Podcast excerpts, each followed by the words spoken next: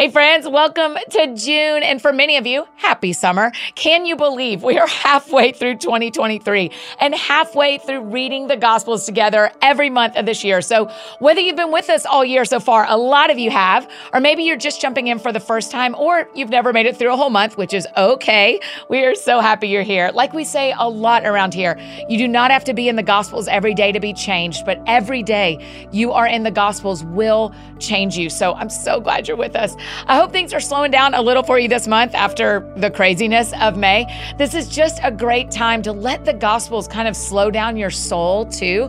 15 minutes a day of the Gospels may just be the daily deep breath that you need. And this month, we're going to go Matthew, Mark, Luke, and John, and we're reading in the NRSV. That's the new Revised Standard Version. It's a version a lot of our Protestant and Catholic friends really love, so we're excited to read it.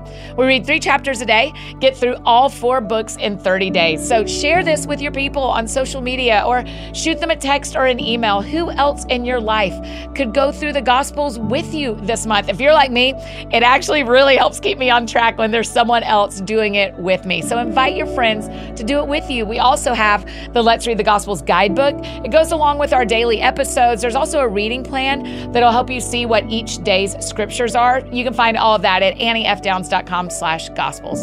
So subscribe today wherever you love listening to podcasts, subscribe to the Let's Read the Gospels podcast if you haven't already.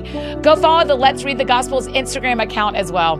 This is an incredible month to spend a little time every day with Jesus. So here we go. It's June.